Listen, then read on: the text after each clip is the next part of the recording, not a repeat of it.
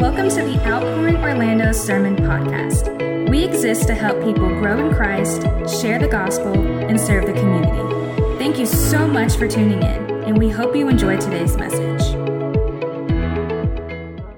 got a Bible, I want you to turn with me to 1 Corinthians chapter 4.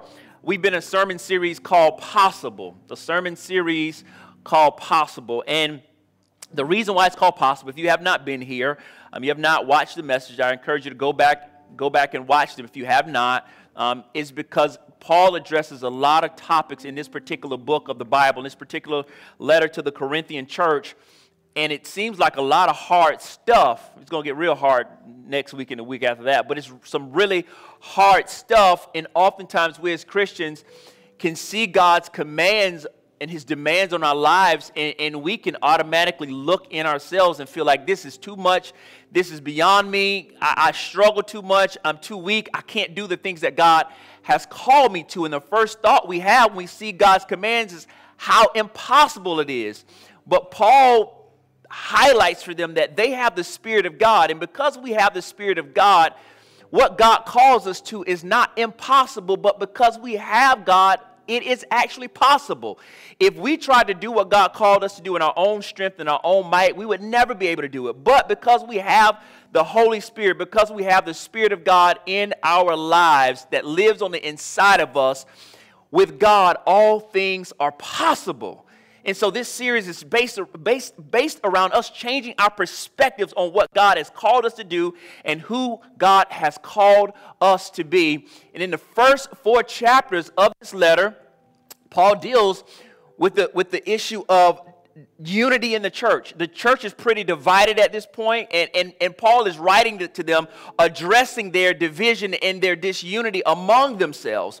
And one of the things that they are, uh, they are uh, in uh, discord about is that they are uh, prompting up speakers and leaders in the church over against one another. So some say, I'm, I'm, I'm in Paul's camp. Some say, I'm in Apollos' camp. Some say, I'm in Peter's camp. And some say, I'm, I'm just Team Jesus. I don't rock with Paul or Apollos. I just rock with Jesus. And so they are, they are pitting these leaders against each other. It's not the leaders that are pitting, pitting one another, uh, pitting themselves against one another. It's actually the people in the church because they are using the leaders for their own benefit and for their own influence and for their own come up. And so Paul writes in the face of that to undermine that and to say that because of the cross and because of what Jesus has done, he has made us all one. We're all equal at the foot of the cross. And this is what he addresses in the first four chapters of the letter. And today we get to the last part of the first section of the letter of, of First Corinthians, and then next week it gets a little rocky in the road if you want to want to read ahead.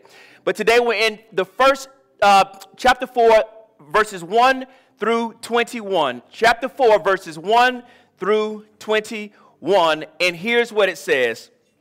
A person, a person should think of us in this way. Keep in mind what I just told you. They're pitting leaders against one another, they're turning leaders into celebrities. And here's what Paul says a person should think of us in this way as servants of Christ and managers of the mysteries of God.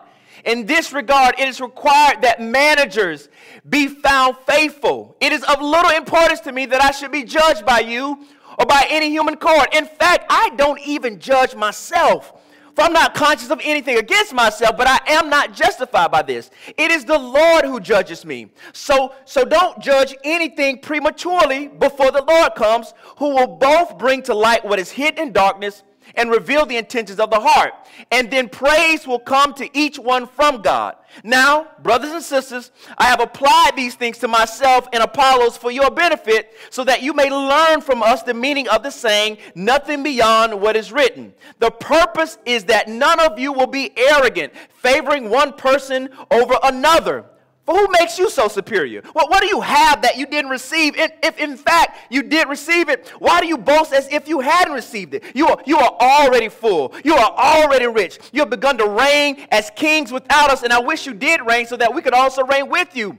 For I think God has displaced, displayed us, the apostles, in last place like men condemned to die. And here's what Paul says his ministry is like.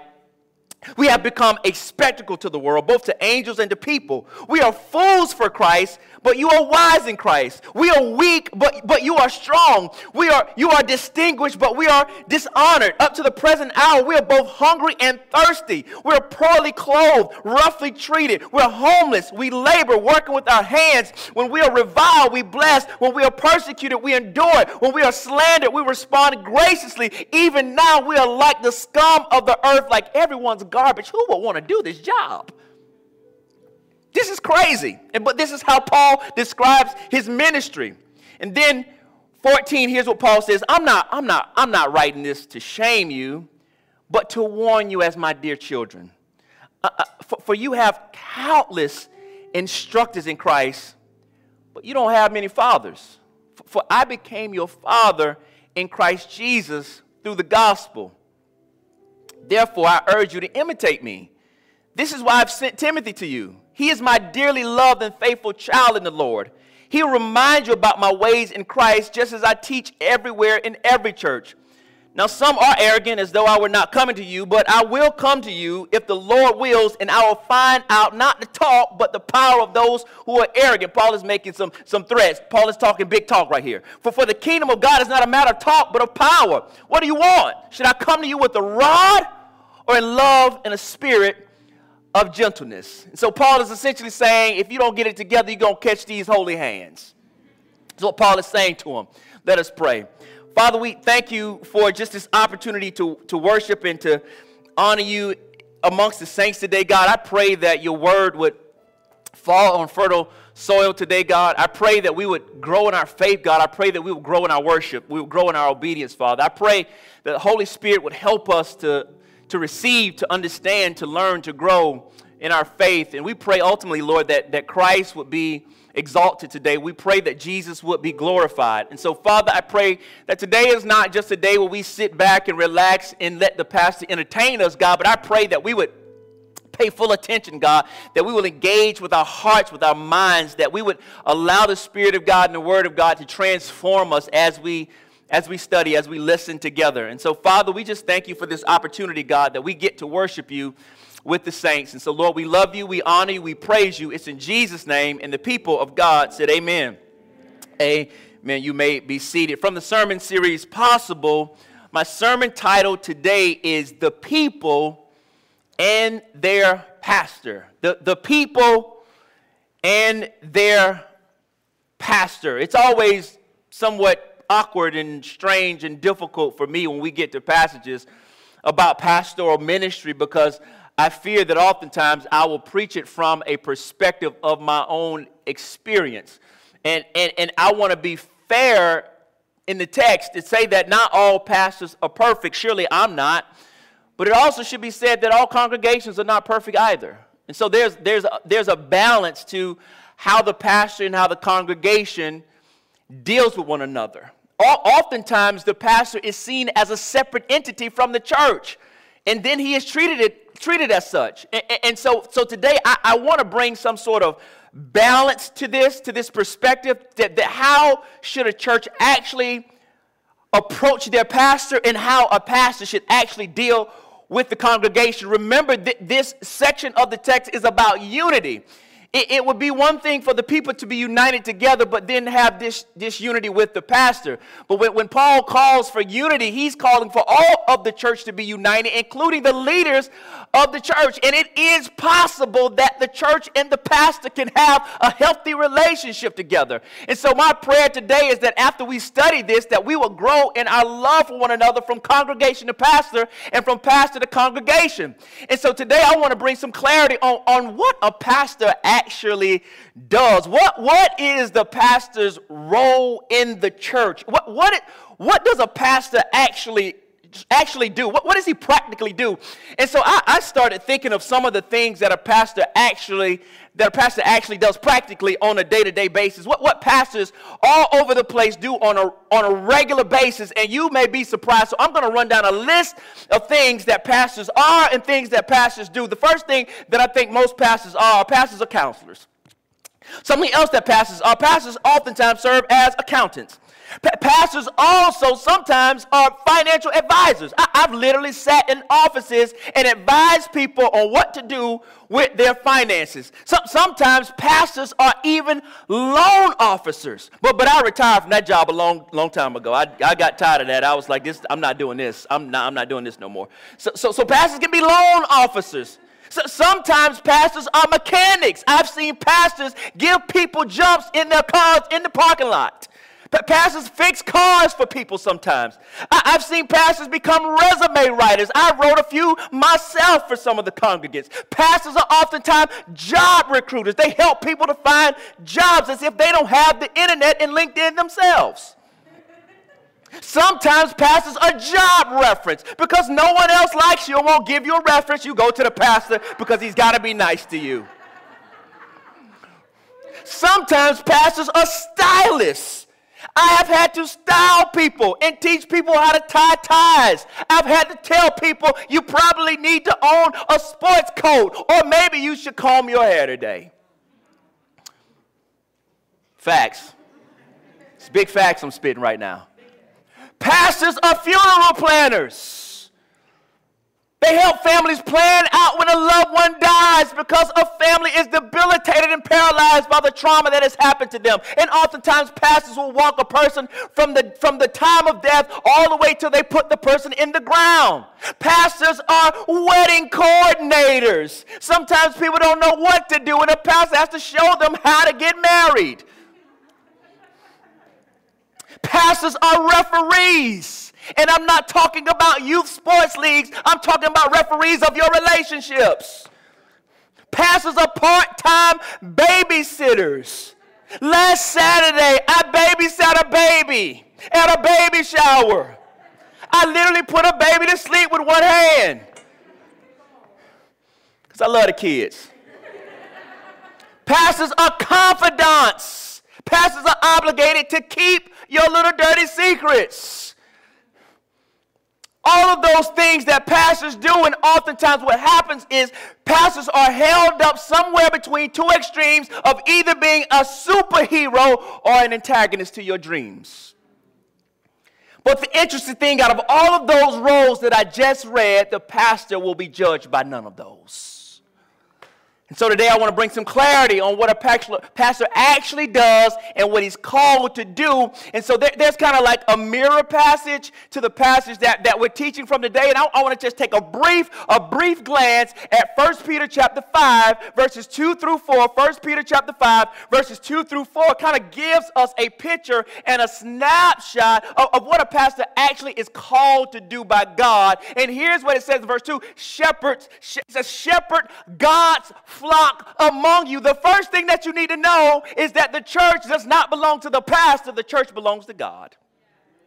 The pastor does not own the people because he did not die for the people. He did not shed his blood for the people, but God did. And so it is God's flock, not the pastor's flock. But what the pastor does is he manages oversight of the flock of God. And his job is to feed and protect the sheep. What is he feeding them? Food? Yes, spiritual food. The pastor's job is to feed them the good news of what Christ has done for them and to teach them the scriptures and to make sure that they're growing in that, but his job is also to protect them from wolves in sheep clothing and false teachers who will come in to undermine the profession of faith that the believers have made. And so when you look at 1 Peter chapter 5 verses 2 through 4, it says that not overseeing out of compulsion but willingly as God would have you, not out of greed for money but eagerly, not lording it over those entrusted to you, but being examples to the flock of God. And one of the most most undermined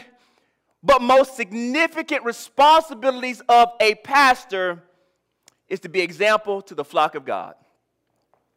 And here's what that means to be a model to people of what it looks like to follow Jesus.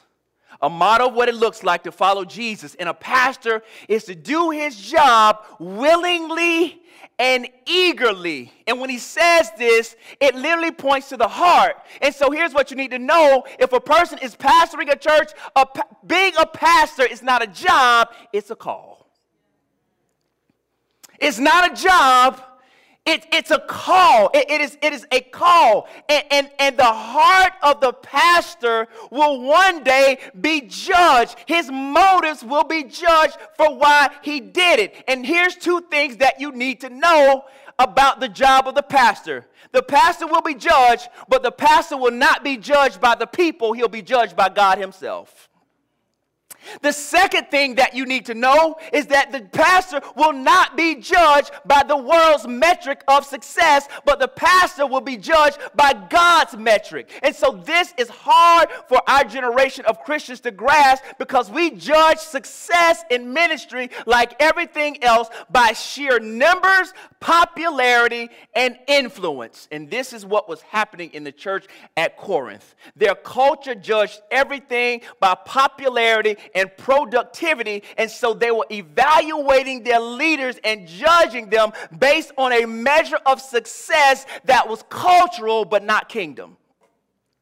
And so they're boasting in their leaders. Okay, well, Paul is the one who planted the church, so Paul is my man. No, no, Apollos, he's this eloquent teacher and speaker. Man, pa- Apollos can talk. No, no, no, no, no. I'm rocking with Peter because Peter was actually one of Jesus' homeboys. He was the spokesperson of the disciples, so I'm Team Peter. And then somebody from the back yelled out, I'm not Team nobody, I'm Team Jesus.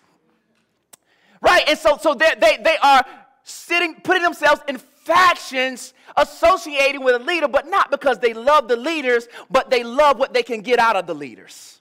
They, they love being next to someone who could give them a platform and make them popular and make them have influence. And so, with, with them doing this to the leaders, pitting one leader against another, they were dividing the church. They were dividing the church. And so, Paul writes to them so that they would know how to have a proper perspective on their leaders and how they would judge and evaluate them properly. And here's what it says in the first five verses of 1 Corinthians chapter 4 a person should think of, of, of, of us this way as servants of Christ and managers of the mysteries of God. In this regard, it is required that managers be found faithful. It is of little importance to me that I should be judged by you or by any human court. In fact, I don't even judge myself, for I'm not conscious of anything against myself, but I'm not justified by this. It is the Lord who judges me. So here's what he says to the church Don't judge anything prematurely before the Lord comes, who will bring both to light what is hidden in the dark and reveal the intentions of the heart, and then the praise will come from God. And here's what I want you to know there's two things in these first five verses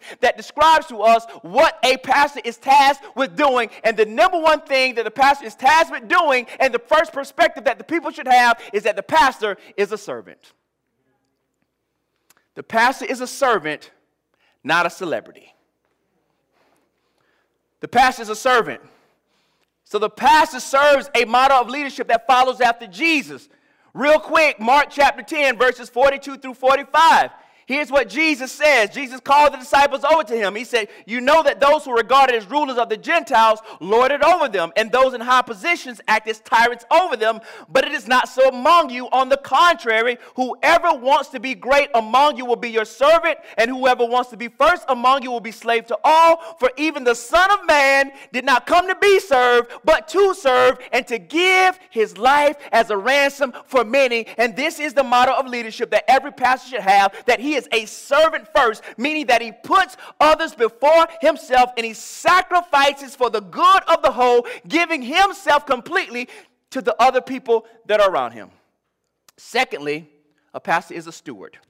A pastor should be seen as a steward a steward. You know what a steward is? A steward was the, the highest ranking servant of a wealthy landowner. A steward was someone who managed the property and resources of another for the benefit of the owner. And so a, a steward would be hired to manage the household resources. And so the steward was to make sure they cultivated and kept that which they were given responsibility of. A steward had the responsibility to manage and to manage things not in the way for his own benefit, but for the benefit of his owner. And so Paul says in this text that pastors are servants and they're stewards of the mysteries of God, which means this they're stewards of the message of the good news of Jesus Christ, that they steward, that they preach the, to the people of God the message of the gospel, that they keep the gospel at the forefront of the people's minds. That's why we preach the gospel every week. This is why I'm not trying to give you messages about success and your next level and how you're going to come up. I'm trying to faithfully manage the gospel message because the gospel is the only thing that can save you. The gospel of Jesus Christ, not the gospel of your hopes and dreams.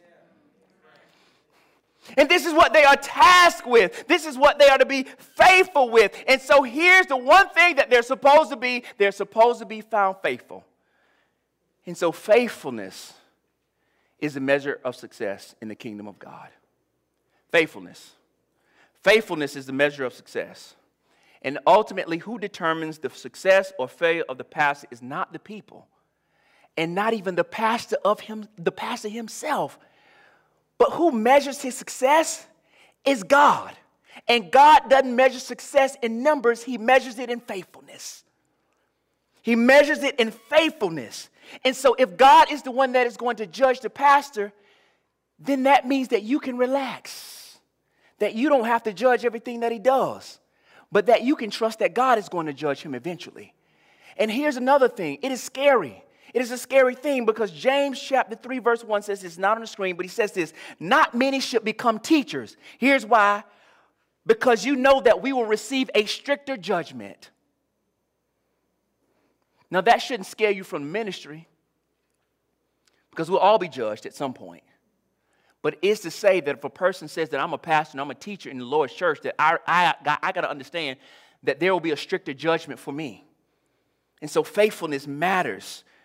And so the judgment and the reward of a pastor will come from God alone. Praise will actually come from God. This is why, if you are in the ministry, you can't do it for pats on your back from the people because sometimes people won't appreciate what you do for them. If you're not doing it for God, then you got to get out of it. You got to get out of it if you're not doing for God. People will not always appreciate your service. And God, I, I, bless y'all for, for some, some of y'all will send me some nice notes at times. So, sometimes y'all will write me nice. I, I love it. It's, it's, it's awesome and it's wonderful. But that's a handful of people. That's a handful of people. And so you, you can't live off the success in the, uh, or the, the, the, the perception of success, success of the people. You got to make sure that you're doing it for God's praise and that your ultimate goal is to hear, well done, thy good and faithful servant. So here's the thing. Even though that is the case, and even though Paul is modeling for them servant leadership, the people still don't seem to get it. The people set them sat themselves in the seat of judgment over and against the leaders in the church. And this is what Paul addresses in 6 through 13. Would you read this with me? 6 through 13. Look what it says. Now, brothers and sisters, I, have applied these things to myself and Apollos for your benefit, so, so that you may learn from us the meaning of saying not, nothing beyond what is written. The purpose is not that, that none of you will be arrogant, favoring one person over another. For who makes you so who told you that you can who told you that you can sit in the seat of judgment over the performance of the pastor? Who, who told you that you can do this? What, what did you ha- what do you have that you didn't receive? If in fact you did receive it, why do you boast as if you hadn't received it? Oh, I get it. I get it. You are already full. What Paul is saying, you already arrived. You've already made it. You're already rich. You're already spiritually mature. You only been saved for five minutes, but I get it. You got it all together already. This is what Paul is saying. And Paul is saying, okay, you, you, you already reign. You, you already reign as kings. You already reigning. Would you just would you let us in on it? Can you can you teach us the gospel too, since you know everything already? This is what Paul is saying to them.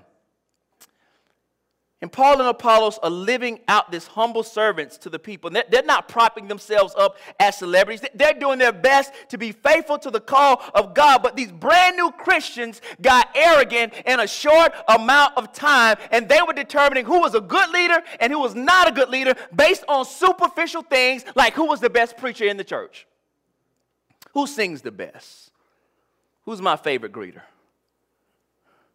who runs the screens the best I judge that, but you shouldn't. And Paul is saying essentially, who do y'all think you are? Didn't we give you the gospel? Were you not out in the world? Did you how do you how do you tell us when we gave it to you? You received the gospel from us. Didn't we teach you about your faith? But here you are behaving in such a way that you've already spiritually arrived. For you, there's no more teaching to be done. Now you get to determine who is the better of God's servants. And, and all this does is reveal the arrogance and the pride of the Corinthians. And here's the point I want to make our salvation is not from anything we've done to earn it, it is the free gift of God. So no one should be bragging about anything. No one should be sitting in the seat of judgment over anybody. We're all equal at the foot of the cross. Nobody earned salvation. You didn't get it because you were popular. You didn't get it because you were smart or rich or came from a good family. We are all saved by the grace of God. Here's what it says in Ephesians chapter 2, verses 8 through 9. Never forget this, for you are saved by grace through faith. And this is not from yourself. It is God's gift. I want to say this again because some of us live in this reality of works based righteousness. You are saved by grace through faith, and this is not from yourself. It is God's gift. If you go out and talk about your faith, stop talking about your good behavior. Stop talking about what Christians do and what Christians don't do. Let people know that salvation is God's gift to us, not from works, so no one can boast. And if I'm bragging, I'm bragging about God. There's nothing special about them, but they're bragging as if they've arrived. Here's what I want to tell you that the nature of the gospel in Christianity is actually humility. The grace of God levels the playing field for all of us. But here's what I've seen in pastoral ministry I've seen people receive the gospel, I've seen people be changed by the gospel, I've seen people start to grow in the gospel. I've seen people receive opportunities to serve, and all of a sudden, those people who knew nothing now know a little bit and can tell everybody else what they should be doing. And all of a sudden, someone who was not saved, who did not understand the gospel, becomes legalist, becomes a Pharisee now you can tell everybody how they should get themselves together. When I've seen some who got an opportunity to serve, did a good job, and then became entitled, as if we all should bow down when they walk in the room. I've seen this happen. I've seen people literally, this is what I'm like, I don't like type, preach these type of messages because I want to be fair and balanced, right? But I've seen people who didn't know anything, couldn't walk and chew gum at the same time. Literally saved for five minutes, but then they know how to pastor a church. No, this is what we should be doing. And I'm like, no, you should be sitting down.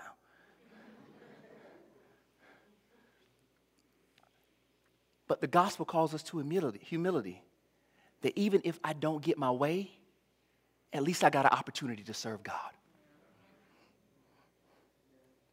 No one's entitled to anything. God, God doesn't owe us anything. This is all a gift of God's grace. Do you know it is a privilege and an honor that you get to come and sit in a building with air conditioning?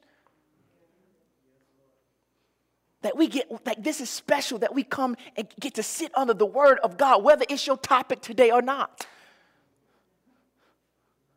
I know your favorite preacher on YouTube preaches about relationships every week. Everything is a relationship series because they know that's what gets you.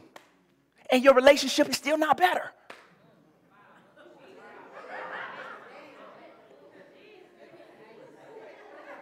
How many messages about being single you gonna listen to?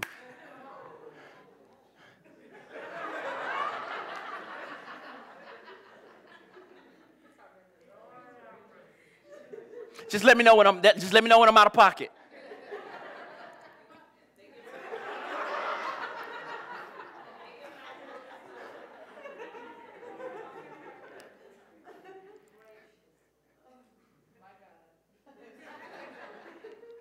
Because if you don't get this right, it don't matter how fine they are, how good they look, how much money they have, how much extracurricular activities they got going on that you like, don't matter.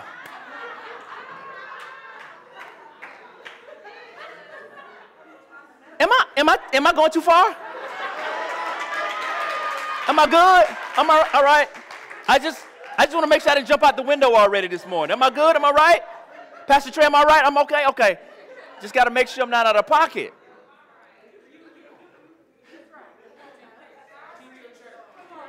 I'm trying, man. I'm trying. but but they become arrogant. So now they they they they everything is how can I how can I now be seen? How, how can I parlay this opportunity into something else? Right? I, I, got, I got a phone, I got a camera, I got a YouTube channel, I got some followers, I'm a pastor now.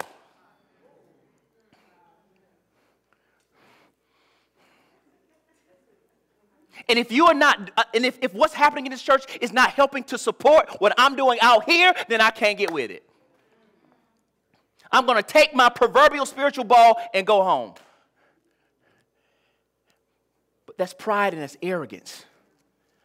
And Paul is addressing them. And Paul is like, ministry is not a popularity contest. It's a call to walk in the way of Jesus. Ministry is a call to pick up your cross and follow Jesus. This is what ministry is about. Success to God is not based on productivity, it's based on faithfulness. It's based on can you hang in there when things are not going your way? So here's what Paul says For I think God has displaced us the apostles in last place, like men condemned to die. This is how Paul explains ministry. We have become a spectacle to the world, both to people and to angels. We are fools for Christ, but you are wise in Christ. We are weak. You're strong. You're distinguished. We're dishonored. Up to the present hour, I'm hungry. I'm thirsty. My clothes are tattered. I'm treated roughly. I'm homeless. We labor. I work with my own hands. We're reviled and we have to bless people. We're persecuted and we just have to sit there and take it and don't say nothing. We we are slandered and we have to respond graciously. When people curse us out, we have to say, God bless you. Th- this is ministry. Paul's ministry doesn't sound like celebrity, it sounds like suffering. But because of social media, we filter the reality of ministry and our walk with Christ out. We've made it sanitized. We've put some perfume on it. We've made it seem like God is here to serve our needs. God is here to fulfill my purpose. I found God, He didn't found me. But that's not the reality of the cross. That's not what it is. Here's what Dr. Eugene Peterson says about this particular passage in the Message Bible. He says, You might be well thought of by others, but we're, most, we're mostly kicked around. And then I start thinking about, you know this sounds like? Sounds like Paul, if, if there was a song to go with what Paul was saying, it sounds like Paul saying, It's the hard knock life for us. It's the hard knock life for us. Instead of treated, we get tricked. Instead of, what?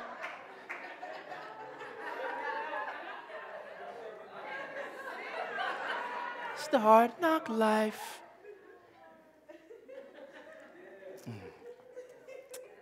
Driving some of the New Yorkers ever heard. No, I'm sorry. It's Jay Z. Get out. Get out. Get out.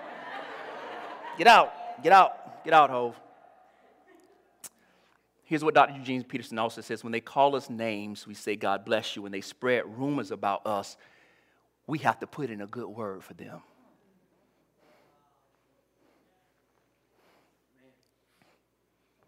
When they spread rumors about us, we have to put in a good word for them. I've seen people talk, about, talk behind my back, slander my name, right after I sent them a reference.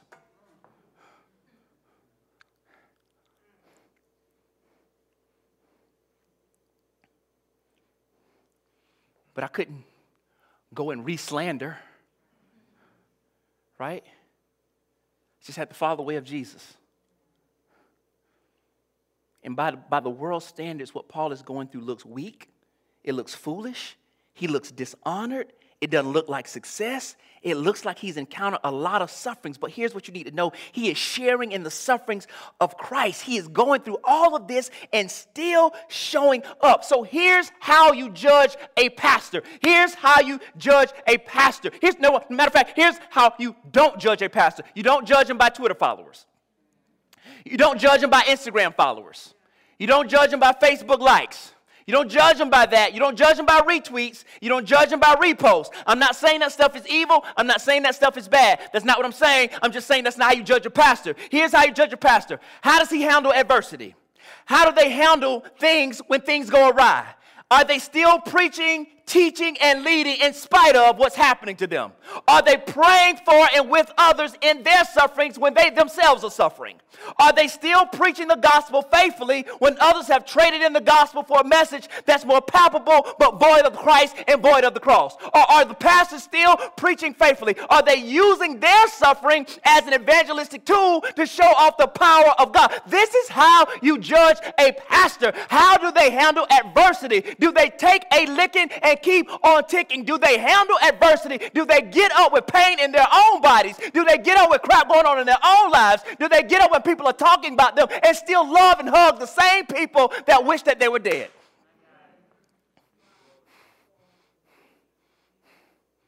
This, that's how you judge ministry success, not by social media. Shout out to social media. It's not bad, it's not evil. I'm not saying that, but I'm saying that can give you a false notion of what success is. Success is not measured by that superficial stuff, it's measured by faithfulness. But that's not just for Paul, and that's not just for pastors, that's for every believer. This is what makes us mature in Christ, how we handle suffering. Maturity comes through perseverance and endurance, not popularity. Not popularity. David Garland, in his commentary, 1 Corinthians says, The Christian life is not a fast track to glory, but a slow, arduous path that takes us through suffering. Now, let me say this. Let me say this. I'm mentioning suffering. Some of you, like, I can't get with you, I can't follow you there. Here's, here's what I need you to know as Christians, we will suffer, but we don't go looking for it. You don't have to be like, man, I sure hope I get fired today. I want to suffer with Christ. Boy, I sure hope this car breaks down on I 4. I want to suffer for Jesus. Boy, I sure hope we don't have any food when I get home because I want to suffer for Christ. I, I pray that there's an eviction notice on my apartment door when I get home because I want to suffer for Jesus. He was homeless, I want to be homeless too. That, that's not what it's saying. It's not saying we go looking for suffering, but it is to say that when we do suffer, we follow the way of Jesus, meaning that when we suffer for Christ, we realize that we will lose things because of our faith. That they'll, if you are following Jesus, suffering means I know that at some point I will have to walk away from some stuff. If I'm following Jesus, at some point I will have to walk away from certain sections of people in my life. At some point I will lose friends. At some point, friends will walk away from me, and I have to be okay with it as long as it is in my faith. I'm walking and following after Jesus. I've been called to suffer. Here's the thing I want to say to my young church I love y'all so much. But if you don't suffer at all and never have, you might not be following Jesus. If you got the same friends that you had when you first started coming to this church, and the same friends that you had when you first got saved, you have this, all of your friends are the same, and, and you are and you are not all saved, but you have the same friends, and y'all still tight, and there's never been no fights, never been no arguments, you're not following Jesus. There's no way you can follow Jesus and not lose people. But some of you are avoiding the path of suffering because you want to be comfortable. You still want to be one of the cool kids. Cool kids go to hell.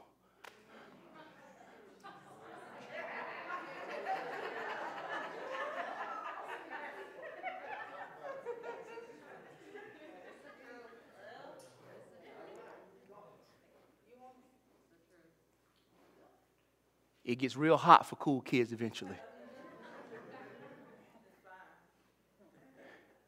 Yeah. But if Jesus called us, called, he's called, there will be suffering that comes.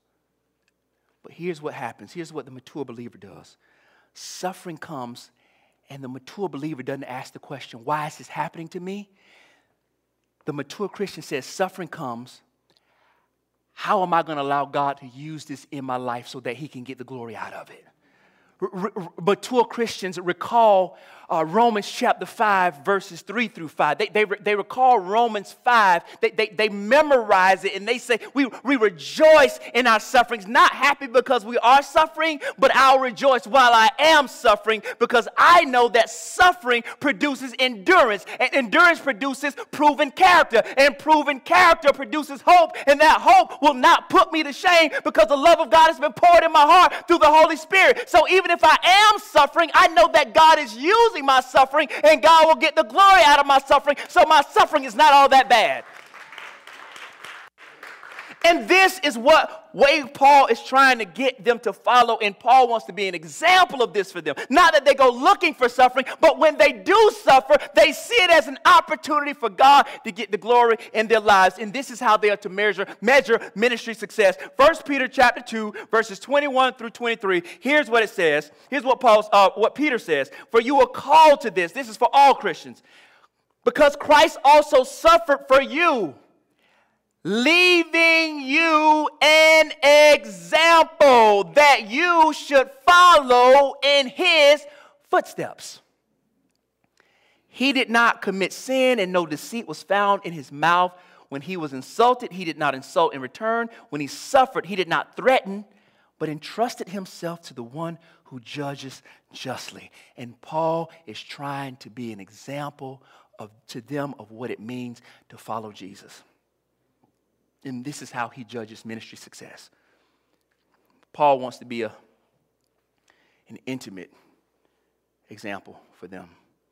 And here's what it says in verses 14 through 17. After saying that you already arrived, you're already kings, you think you know more than I do. Here's what Paul says I'm not writing this to shame you, but to warn you as my dear children. For you may have countless instructors in Christ, but you don't have many fathers. For I became your father in Christ Jesus through the gospel. Therefore, I urge you to imitate me. Look at my life. This is why I sent you Timothy to you, sent Timothy to you. He is my dearly loved and faithful child in the Lord. He will remind you about my ways in Christ, just as I teach everywhere in every church. Paul is not writing to shame them. He's calling them on the carpet, but he's doing that because he loves them and he wants to correct them. Let me tell you something. If no one ever corrects you, they don't love you. Here's how you know you have good friends, good people around you. If you act a fool and they say, man, that ain't, that, that ain't it, that's not you. I thought we serve Jesus. Even in your attitude, even, even, even if you get upset, something in you should say, that's a good friend. Here's what bad friends are they let you get all the way drunk on Friday night and Saturday night. Know you're going to come to church on Sunday morning because you are. Because you got you to wipe the guilt, all right, whatever. If you don't oversleep. And they don't say anything to you. That's not a real friend. Real friends will wake you up out your sleep. Say, you got to do better than this. Let's go to church. But some of us don't have real friends. Therefore, some of us don't have real examples. But we need examples, and this is what Paul is for them. And Paul says, I love you. You're, you're my dear children. I'm, I'm, I'm your father in the faith. I'm not some distant spiritual leader, but I'm a spiritual father. I have a real relationship with you. And here's the thing He refers them as children, and he says he's their father. Now, I want to say this. Paul refers himself to as this, as, refers himself as a spiritual father. I want to say this. Some of us have, if, if, if, some of you have never heard the terminology spiritual father before because some of you didn't grow up in church and you didn't grow up in those type of um, denominations, and, and, and so, but, but some of you did. And when some of you hear the term spiritual father, it evokes a visceral emotional reaction from you because you've seen it abused, right? You've seen it happen. That means spiritual father, you got to kiss my ring, you got to stand up when I walk in the room. You got to give me all your money. You got to you got to do everything. Be everywhere that I tell you to be when I tell you to be there. You got to carry my bags. You got to you you got to let me ride on your back. You you got to you, you, got you, you every, every, everything centers around around me, uh, right? And, and so th- that's not what this is. Paul uses the terminology because Paul says what makes me your spiritual father is that you encountered the gospel through me. I'm the first one that gave you the gospel, therefore, that makes me your spiritual father. I, that I birthed you in the faith. You understood the gospel with me. I, I gave you the gospel, therefore, that makes me your spiritual father because I'm the founder of the church and I'm the one who introduced you to the gospel that makes me your father and that makes you my spiritual child. Now, here's what I need you to know about spiritual fathers and what they're not. Spiritual father is not someone that you don't have a real relationship with because this happens in the kingdom. Some of y'all understand what I'm saying, some of you will not not. Spiritual fathers are not people that you don't have a real relationship with, but you claim them as a spiritual father just because the pastor's famous. Spiritual father is not someone that you don't have a real relationship with, but they call you son because you send them large offerings in the mail. Spiritual father is not someone that you have a casual relationship with, but you can't call them if you really get in trouble. Spiritual father is not someone that has not walked with you through some difficult seasons in your life. And so Paul is saying, I am here. I am up close and personal. I spent those 18 months with you, teaching you the gospel, living with you, showing you how it, what it means to follow Jesus and setting an example of service and stewardship before you. And Paul says, You have countless instructors, but not many fathers. And what Paul is saying is, there are countless guys and countless people to teach you the gospel there are countless people that you can go to and listen to and just get some information from. And I think that's so pertinent in our date and time because guides, instructors come and go. And here's what we do today we curate a buffet of our favorite instructors today. And so we podcast and YouTube on steroids. And there's nothing inherently wrong with that. The problem is when you hear from the instructor and you impose upon the father what you heard from the instructor, and the instructor always seems right to you. But the problem is the instructor seems right to you because the instructor does not know you. Let me give you an example. You go somewhere and you get a word from the Lord. You get a, he gives you the word of the Lord and tells you that you are called to the universe. You have a world, a, a universal ministry and you, you take that to heart and you say, Oh, I'm called, I'm called to everywhere, and I'm called to all the nations. And your pastor's like, But I need you to greet at the door. And then you get up, you get upset with the pastor because you say he ain't seeing, he ain't seeing the vision.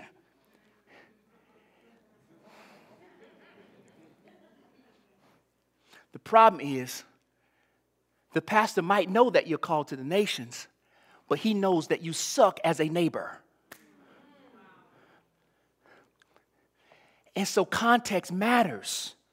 And so, yes, you listen to sermons on YouTube and podcasts, and it sounds good to your soul. And you might wish, I wish my pastor would say some of this type of stuff to us. But he knows you. And a true father will not just tell you what you want to hear, they'll tell you what you need to hear. And, and, and so every message can't be ice cream and flowers. Sometimes you need to be hit with the truth because that's what you need.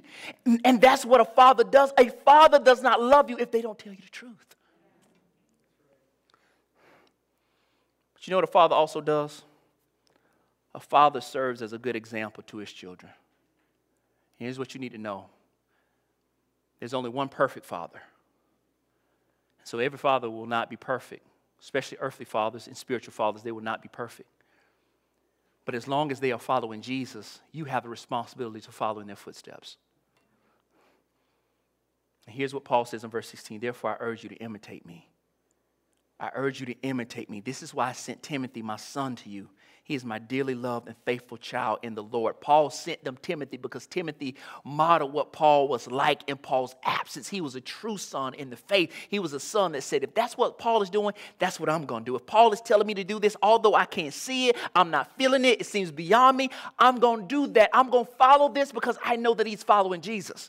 And so here's what I want to do as I close I want to look at Paul's relationship with Timothy. I'm almost done. I want to look at a couple scriptures. I'm going to run through these. This is Paul's son in the faith, Timothy. He also refers to Titus as his son. He, he, he refers to Onesimus as his son. He refers to these uh, several churches as his sons and daughters in the faith. And so I want to look at his relationship with Timothy real quick and show you what it looks like for a father, a spiritual father, to interact with his spiritual son. 1 Timothy chapter 1, verses 18 through 19. Here's what Paul says Timothy, my son, I am giving you this instruction in keeping with the prophecies previously made about you, so that by recalling them, you may fight the good fight of faith, having faith and a good conscience. Some have rejected these and have shipwrecked their faith. You see, a father reminding and instructing his son about the call that God gave him, and he's encouraging him that no matter what happens, continue to keep up the good fight. Then 1 Timothy chapter 4, verses 11 through 16, he says this command and teach these things. Don't let anyone despise your youth, but set an example for believers in speech, in conduct, in love, in faith, in purity. Until I come, Timothy, keep attention to public reading, exhorting, and teaching. Don't neglect the gift that is in you. It was given to you by prophecy with the laying on of hands by the council of elders. Practice these things. Be committed to them so that your progress may be evident to all. Pay, pay close attention to your life and your teaching. Persevere in these things, for in doing this, you will save both them and your hearers. And so this is another uh, instance where the father is encouraging his son. And then 2 Timothy chapter 1, verses 6 through 8 says this, and I'm almost done. He says this Command and teach these things. Timothy, I know you're young, but don't let anyone despise your youth. Anyone despise your youth? Oh, I already read that. Actually, I already read that. I think I'm, okay, I messed up on my scripture. Sorry, I thought I had another scripture. Never mind. So here's what's happening. He's not telling him just to imitate Paul. The goal is for Timothy to be Paul, not to be Paul like, but to be Christ like. Ultimately, he's giving them these instructions not because he wants Paul to be like him, he wants Paul, he wants Timothy to be like Jesus. And this is what the, the pastor does. The pastor points the people to Jesus. He points the people to Jesus. And so, you know what? That may not look like hearing everything that you want to hear. And sometimes it may not look like them instructing you and doing things that you actually want to do but it may be pointing you to the way of Christ. Because that's what a father does. He calls his children to imitate him, to follow his good example. But that's just not that's not just for spiritual fathers, that's for every Christian. Because we should all desire to be a, someone that other people can imitate. When was the last time you asked yourself this question? Am I a Christ follower that is worth someone else following me?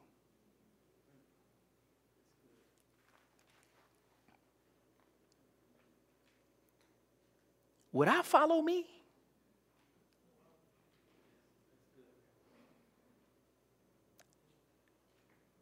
If I was an unbeliever and I encountered myself,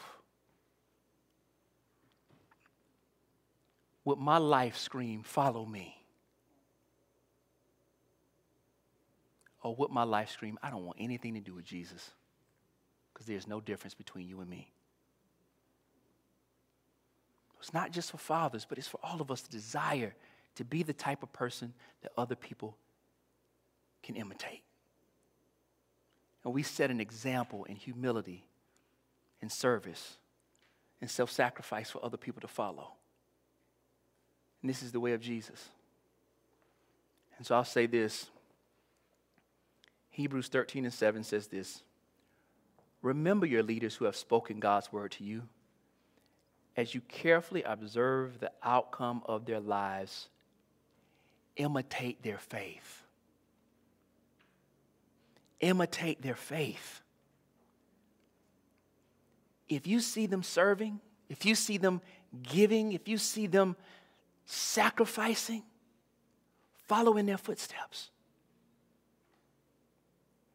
if you see them walk through difficult and hard seasons and still follow Jesus, take that as your sign and signal that I should be following too. If you see them consistent, that means I should be consistent too.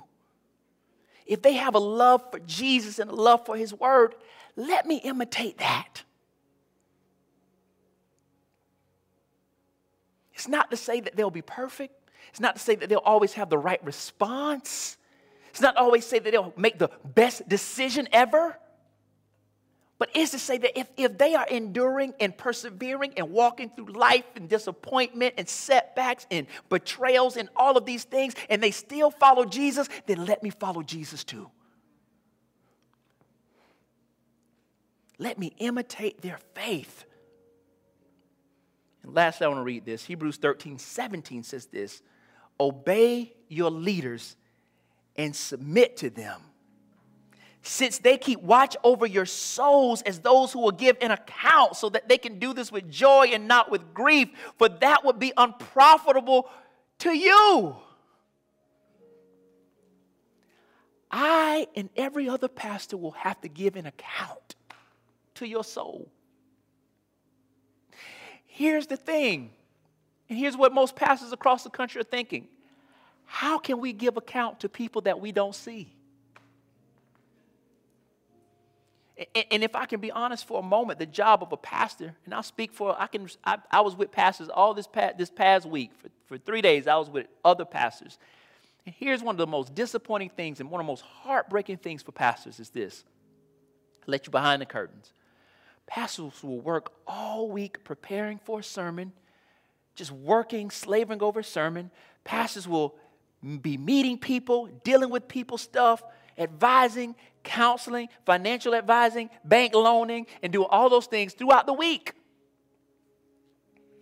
preparing a sermon, th- thinking about members in this church, thinking about the issues going on in this church, thinking about the pain points in this church, thinking about all of those things that, that are happening and, and, and sitting and praying and, and seeking God, seeking God's heart. So, so what, what shall I say for the saints? Preparing this full meal, this, this, this, this whole layout for the saints of God to come in and feast on the word, and no one shows up for dinner.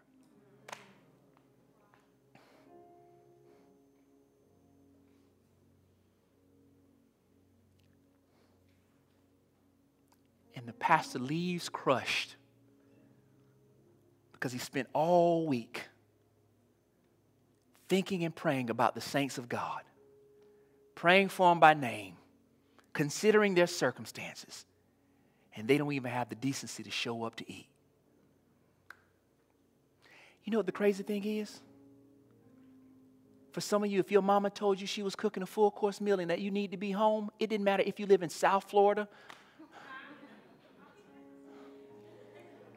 That's where all y'all live, right? Not a particular city, just South Florida. The crazy thing is, you would cancel everything on your schedule to go eat because you find value in your mother's cooking. And it took her like two hours. It took your pastor a week.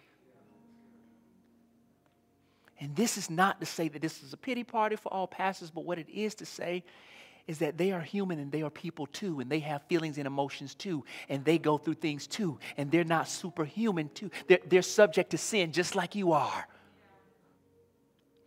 I think it's interesting that Paul says in verse 18 of Hebrews 13, he says, Pray for us. Pray for your pastors. Pray for your leaders. Pray for them like you pray for yourself because they are part of the body too. They're not a separate entity, they're not superhuman. But they are people who have to give an account to God for the health of your soul. So do all you can to be a blessing to the people that serve you. Pray for them. Look after them. Take care of them. Here's what I want to say, and I'll close. Some of you struggle with the idea not just of a spiritual father, but you struggle with the idea of a godly father. This concept of God being your father is hard for you to grasp because you are projecting onto God what you experience with a natural man. But let me tell you this God is a perfect father, He never misses anything. He's there for all of life's ups and downs. And this is a father where you never have to question his love for you. You never have to question his decisions if they're in your best interest or not. This is a father who loved you first, who found you in darkness, that while you were sinners, he sent his other son to die for you. That he raised his son to life, and through his first son's resurrection, you have the resurrection too. That the power of God that lives through the Son also lives in you, that everything that the Son has access to, you have access to.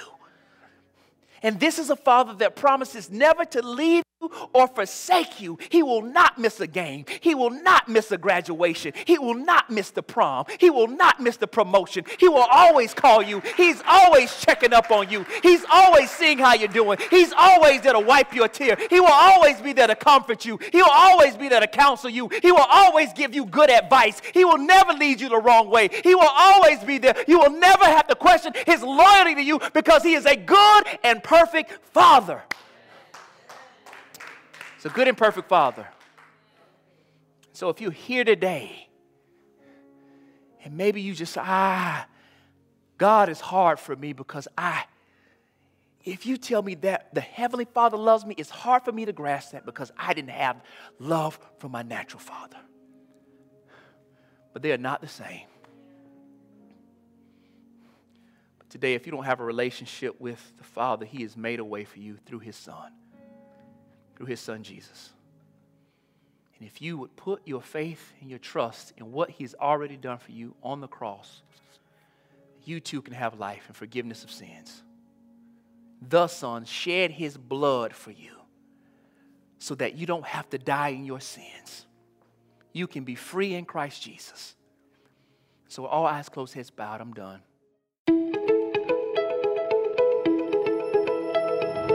We hope you enjoyed today's message.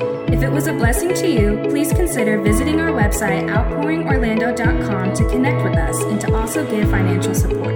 If you are ever in the Orlando area, we would love to serve and worship with you. Have a wonderful week.